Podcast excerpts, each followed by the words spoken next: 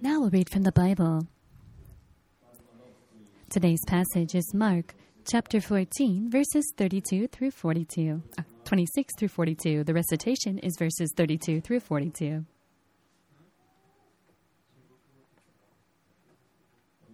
Now we'll read. They went to a place called Gethsemane, and Jesus said to his disciples, Sit here while I pray. He took Peter, James, and John along with him, and he began to be deeply distressed and troubled. My soul is overwhelmed with sorrow to the point of death, he said to them. Stay here and keep watch. Going a little farther, he fell to the ground and prayed that if possible the hour might pass for him. Abba, Father, he said, everything is possible for you. Take this cup from me, yet not what I will, but what you will.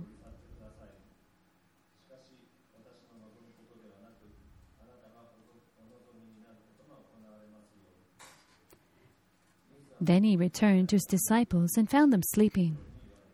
Simon, he said to Peter, are you asleep? Couldn't you keep watch for one hour? Watch and pray so that you will not fall into temptation. The spirit is willing, but the flesh is weak. Once more he went away and prayed the same thing. When he came back, he found them sleeping because their eyes were heavy. They did not know what to say to him.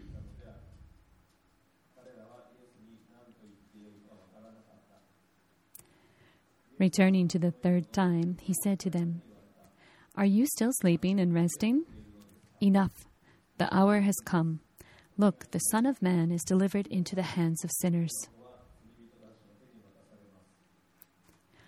Rise, let us go. Here comes my betrayer. Please allow me to pray. Dear Jesus, we know that you died upon the cross and you did this so that it would resolve the problem of our sin and allow us once again to remember that today. We know that in our lives, Lord, we know that you are watching all aspects of it and looking upon us with grace.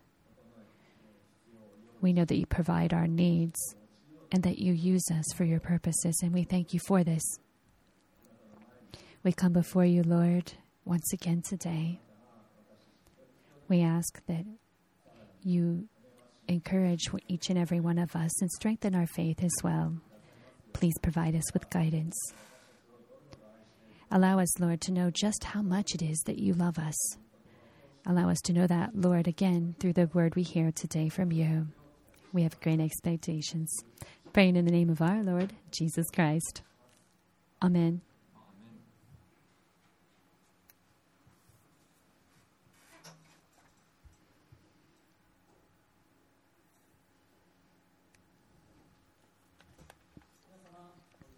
Hello, everyone. Today we're going to hear a word from God based on the passage read just a moment ago. There's a Christian marriage counselor by the name of Dr. Gary Smalley. And there was once a time when his something happened in his family that he was explaining to others. There was a day when his younger son had uh, taken the car to go do something, and his wife all of a sudden had to go somewhere as well. And so what she did was she took or was going to drive the family's camper to go do what she had to do. She wasn't actually really used to driving that vehicle. And because of that, when she was backing out of the garage, she unfortunately hit the top of the garage and the, the whole section of the garage roof just fell off of it. About an hour later, her husband came home and and saw his reaction. And it was very easy for him to tell who had done this, and he was extremely filled with anger. But he realized that if he went so angrily before his wife, that wouldn't be very good. So he prayed to God in the car, and he said, God, my heart is filled with anger against my wife. but I know that your heart toward her is not of that. So I want to be able to react as you would. So after he calmed down a little bit, he got out of his car and went up to the house to his wife. And he said, and she said to him, I'm so sorry. I was just backing out really quickly. And he just gave her a big hug and said, The camper and the garage are important to me, but not nearly as important as you are. I'm so glad that you weren't hurt. And all of a sudden, there he heard a round of applause around him. And it's because it, it, was actually from the neighbors. What had happened was that when his wife was backing out the car and destroyed the roof, the garage roof, it made this huge noise. All the neighbors came running out and figured that when her husband came home, that he would be so ferocious and angry that they wouldn't want to miss that. So they were all standing there watching. But what they saw, his reaction was something that they totally didn't expect. And they were so impressed that they gave a round of applause instead. When you go through trials and hardships in life, it's really important to think about how you react and uh, show your opinions to others. In today's uh, passage, we can see how Jesus was going something through something very difficult, and we saw how he uh, reacted and interacted with the people around him. What happened in today's passage uh, took place outside the Garden of, uh, uh, sorry, in the area of Gethsemane, and it's actually a location west of Mount Olives. And if you've been to Israel before, you've probably been to this area. About 2,000 years ago, uh, there are so I'm sorry, there are trees that are still um, said to be from about 2,000 years ago. In Gethsemane, the meaning of the word is actually like meaning the olive press or to press olives. Jesus came to Gethsemane exactly for the purpose of being pressed in innocence for our sin. In today's passage, uh, first of all, let's look at the background events. Jesus and his disciples had enjoyed the Passover, and now they were headed toward the Mount of Olives. Jesus is about ready to go to the cross, and so this spiritual uh, battle was in place. It was true that the devil knew that if Jesus was able to uh, um, uh, go through the cross, then God's plan would fail. So he was trying to prevent that from happening. And so he targeted Jesus' disciples. Judas, Judas had already come into the hands of the devil, and the devil was uh, after the other disciples to be to try and defer them from fulfilling God's plan. There was this Jesus knew exactly what hardship he would have to face. And he also believed or knew that the disciples would fall away from him. They realized that they were very weak and they should have asked God for assistance. But what did they do instead? They still said, Oh no, I'll never give in, uh, I'll never betray you, Jesus they didn't really understand the fierce nature of the bat- uh, spiritual battle, battle they were about to be involved in. And just as Jesus predicted, they did actually betray him or fall away. At this time, Jesus had told them in advance what would happen, and that was actually very kind of him. They told him, eh, he told them that they would fall away, but even still, he would he would love them looking at uh, Jesus praying here today, we can once again remember that this was taking place around Thursday at uh, 10 to 11 o'clock p.m. time frame. Today, we're looking at this passage from the topic of In Those Eyes with three main points. The first point today is the details of Jesus' pain.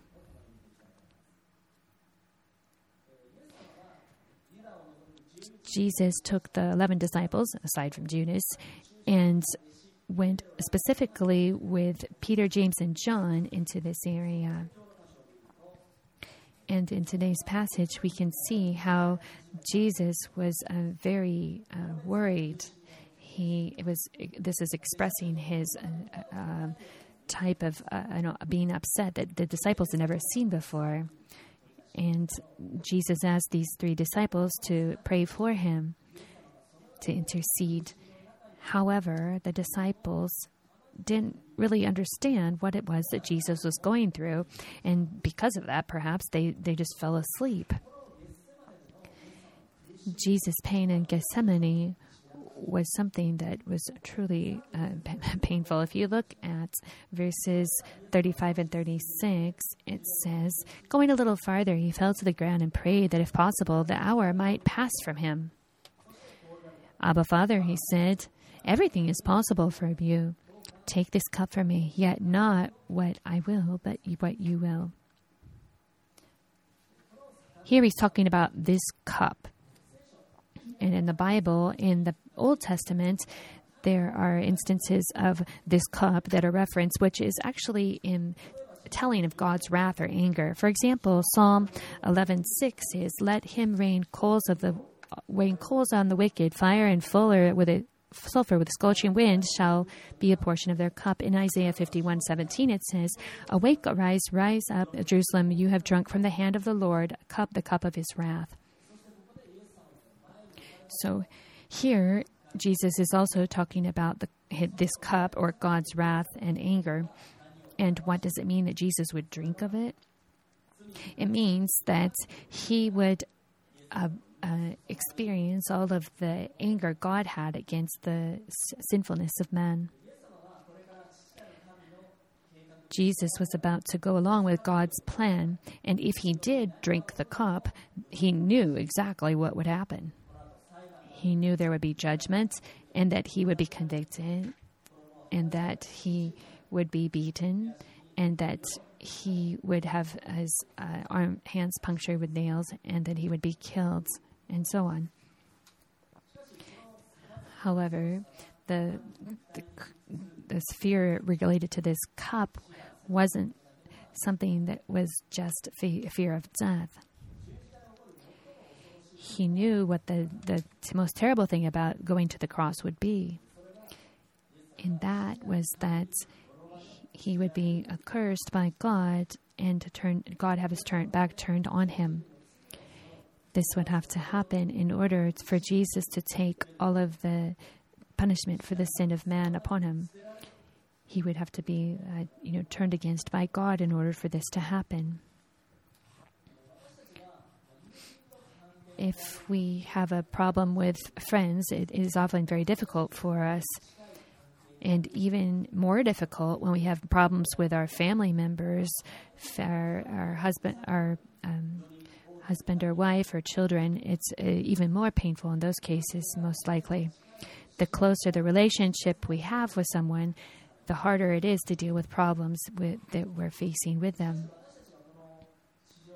However, the problems that we're facing here on earth are really nothing compared to the relationship between that of God and Jesus. That relationship, to have that broken, is something that we can't even possibly imagine. It, must have been extremely painful. In Luke chapter 22, for, verse 44, it says, And being in anguish, he prayed more earnestly, and his sweat was like drops of blood falling to the ground. And this actually can be more accurately translated as sweat with blood in it. When humans are facing a very difficult or stressful um, instance in life, their capillaries can sometimes burst, and in this way, sweat and can be mixed in with blood. And so you can see how Jesus was really facing something very painful in order for blood to literally be coming from his body.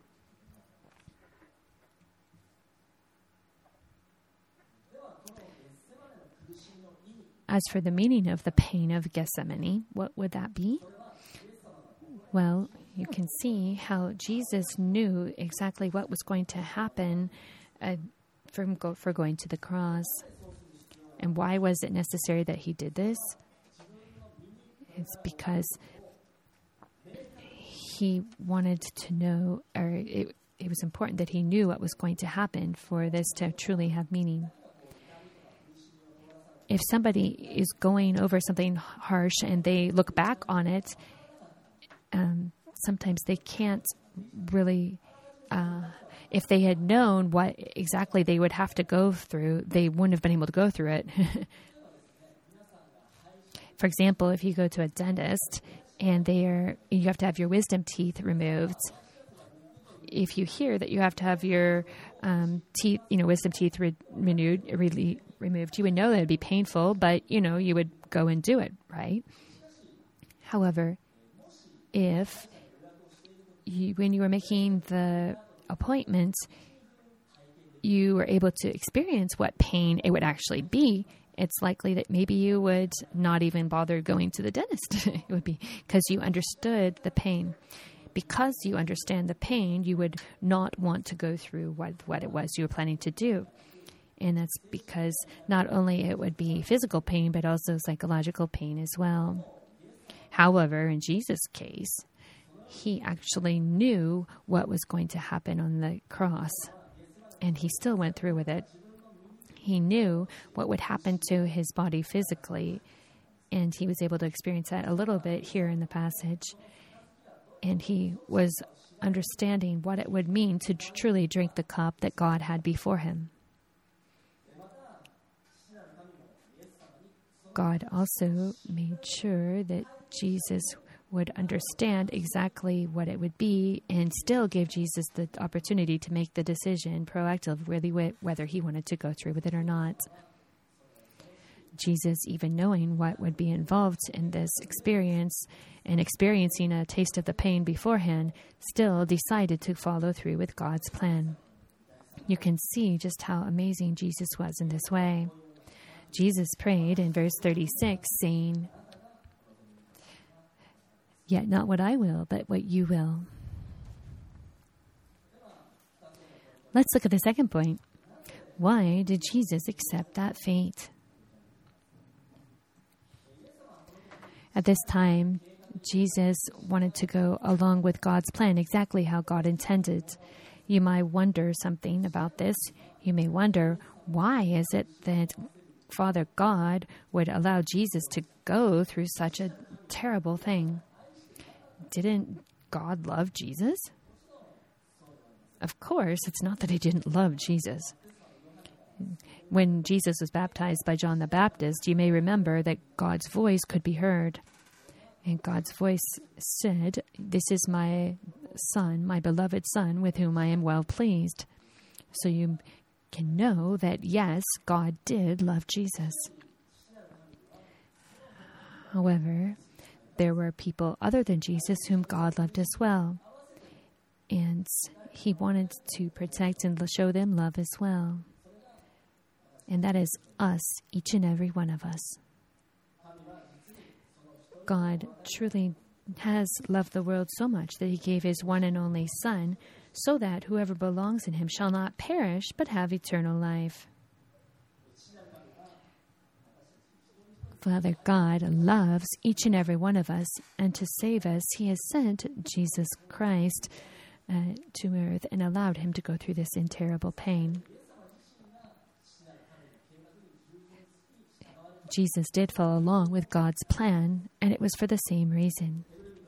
Looking at Hebrews chapter 12, verse 2, it says, Fixing our eyes on Jesus, the pioneer and perfecter of the faith for the joy set before him, he endured the cross, scorning its shame, and sat down at the right hand of the throne of God.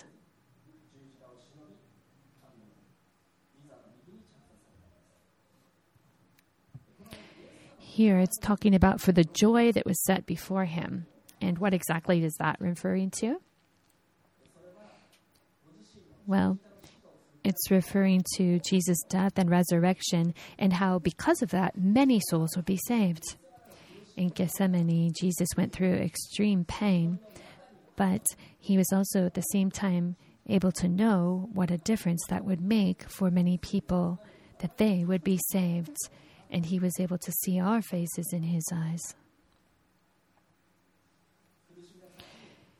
Even amidst the pain he was going through, he knew that that would provide salvation to many more and allow many of us to be able to spend eternity with God and that is the joy that was set before him that allowed him to give strength, gain strength to be able to overcome the pain he was experiencing. That's just how strong God's love and Jesus' love was for us. And you can see how it was truly aimed at us that they would do such a thing for us.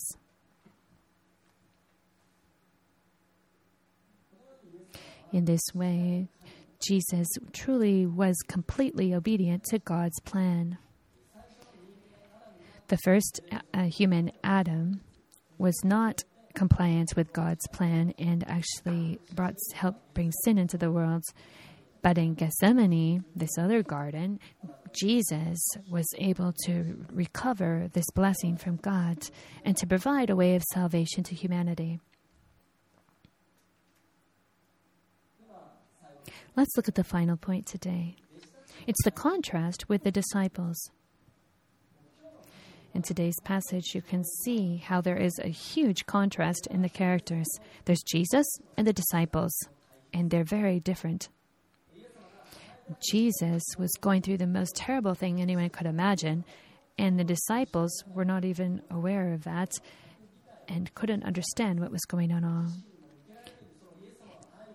They were not able to express their love to Jesus or understand his love for them. And in that way, they fell asleep many times. Regardless of how physically tired, tired they were, if they really understood what Jesus would have been was going through, it's likely they wouldn't have fallen asleep. Here as well, you can see how the, the spiritual eyes of the disciples were actually closed. That is also what is expressed in today's passage. Even though they were by Jesus, they couldn't understand the love of Him and of Father God. It's because their spiritual eyes were closed. At this time, the the disciples really didn't understand what was going on, and this also expresses the state of many people even today. Many people don't realize what exactly Jesus has done for us, just what extent of love he has expressed for us, and they just walk forward in their lives in this state. I'd like to share one story. In the U.S., there was slavery for many years. However, President Lincoln in 1863 and uh, instated the Emancipation Proclamation. And on December 18, 1865, the 13th Amendment to the American Constitution came into place and the slavery was abolished. However, starting the 19th, the next day, were there no slaves in America? No, that wasn't the, the what happened. There were still slaves. And why was it? It's because there were many people who hadn't heard the news yet, or people who denied it, or people who didn't even believe it. There's some people who hadn't even heard had the opportunity to hear about this news, and so that's why slavery did exist for a while later. And that the same can be said about today. 2,000 years ago, Jesus has taken all of humanity's sin on this sin, died, and resurrected three days later, resolving the problem of sin. In this way, those of us slaves to sin can be freed and are freed. However, in Japan, there are still many people who don't even know this information and live as slaves to sin. There are many people who don't know that there is hope for heaven, and they live their lives in such a way. There are some people who actually decide to not believe this truth, even if they had another opportunity to hear it. And there are still people who haven't even had an opportunity to hear this news of, uh, of salvation. So, those of us who have already heard it and believe it have the opportunity and the responsibility to be able to share this news with as many people as possible. Today, we're looking at, we've looked at the disciples and Jesus, and we've seen in Japan how it hasn't been able to exceed a, a percentage of 1% of Christians in Japan. The disciples who had their spiritual eyes closed all of a sudden had their eyes opened when after Jesus was resurrected and their lives were changed and they made an effort to tell many people the truth of the gospel to people. In the same way, we can share the gospel with many people in Japan and proclaim God's mission here. That's what we can learn from today's passage. Let's pray.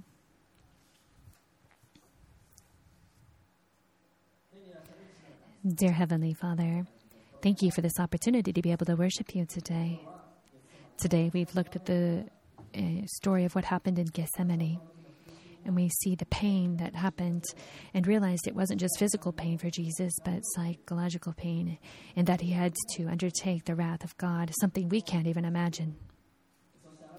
We know, Lord, that this pain and even understanding what a, a taste of it before it would happen was something that Jesus understood and still made the choice to go to the cross. This was an expression of your deep love, and we're very thankful for it. We also know that the disciples at this time were unable to understand the true meaning of the, of the cross. However, we know that because of what happened on the cross, all of us sinners can be freed from our slavery to sin, and we don't have to fear death. But many people aren't aware of this yet. We ask Jesus that there be a way for as many people as possible to know this truth. Use us, Lord, in the various places you have us placed to be able to reach people for your love. In this new year, Lord, we pray that many people, as many as possible, will come to know the love of Jesus. We pray for this in the name of our Lord Jesus Christ. Amen. Now let's pray for a moment together in silence.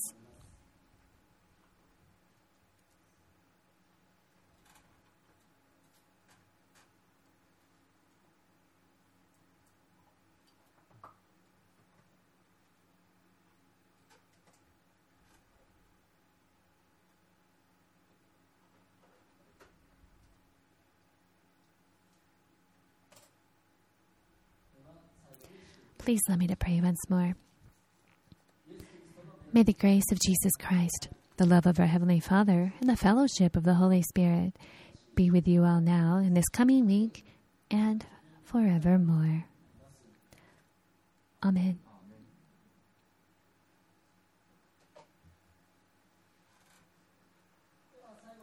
We have a few announcements. Please refer to the screen in front. We're requesting financial reports from the various ministries of the church for 2023. The deadline is February 18th. Please submit them to the office.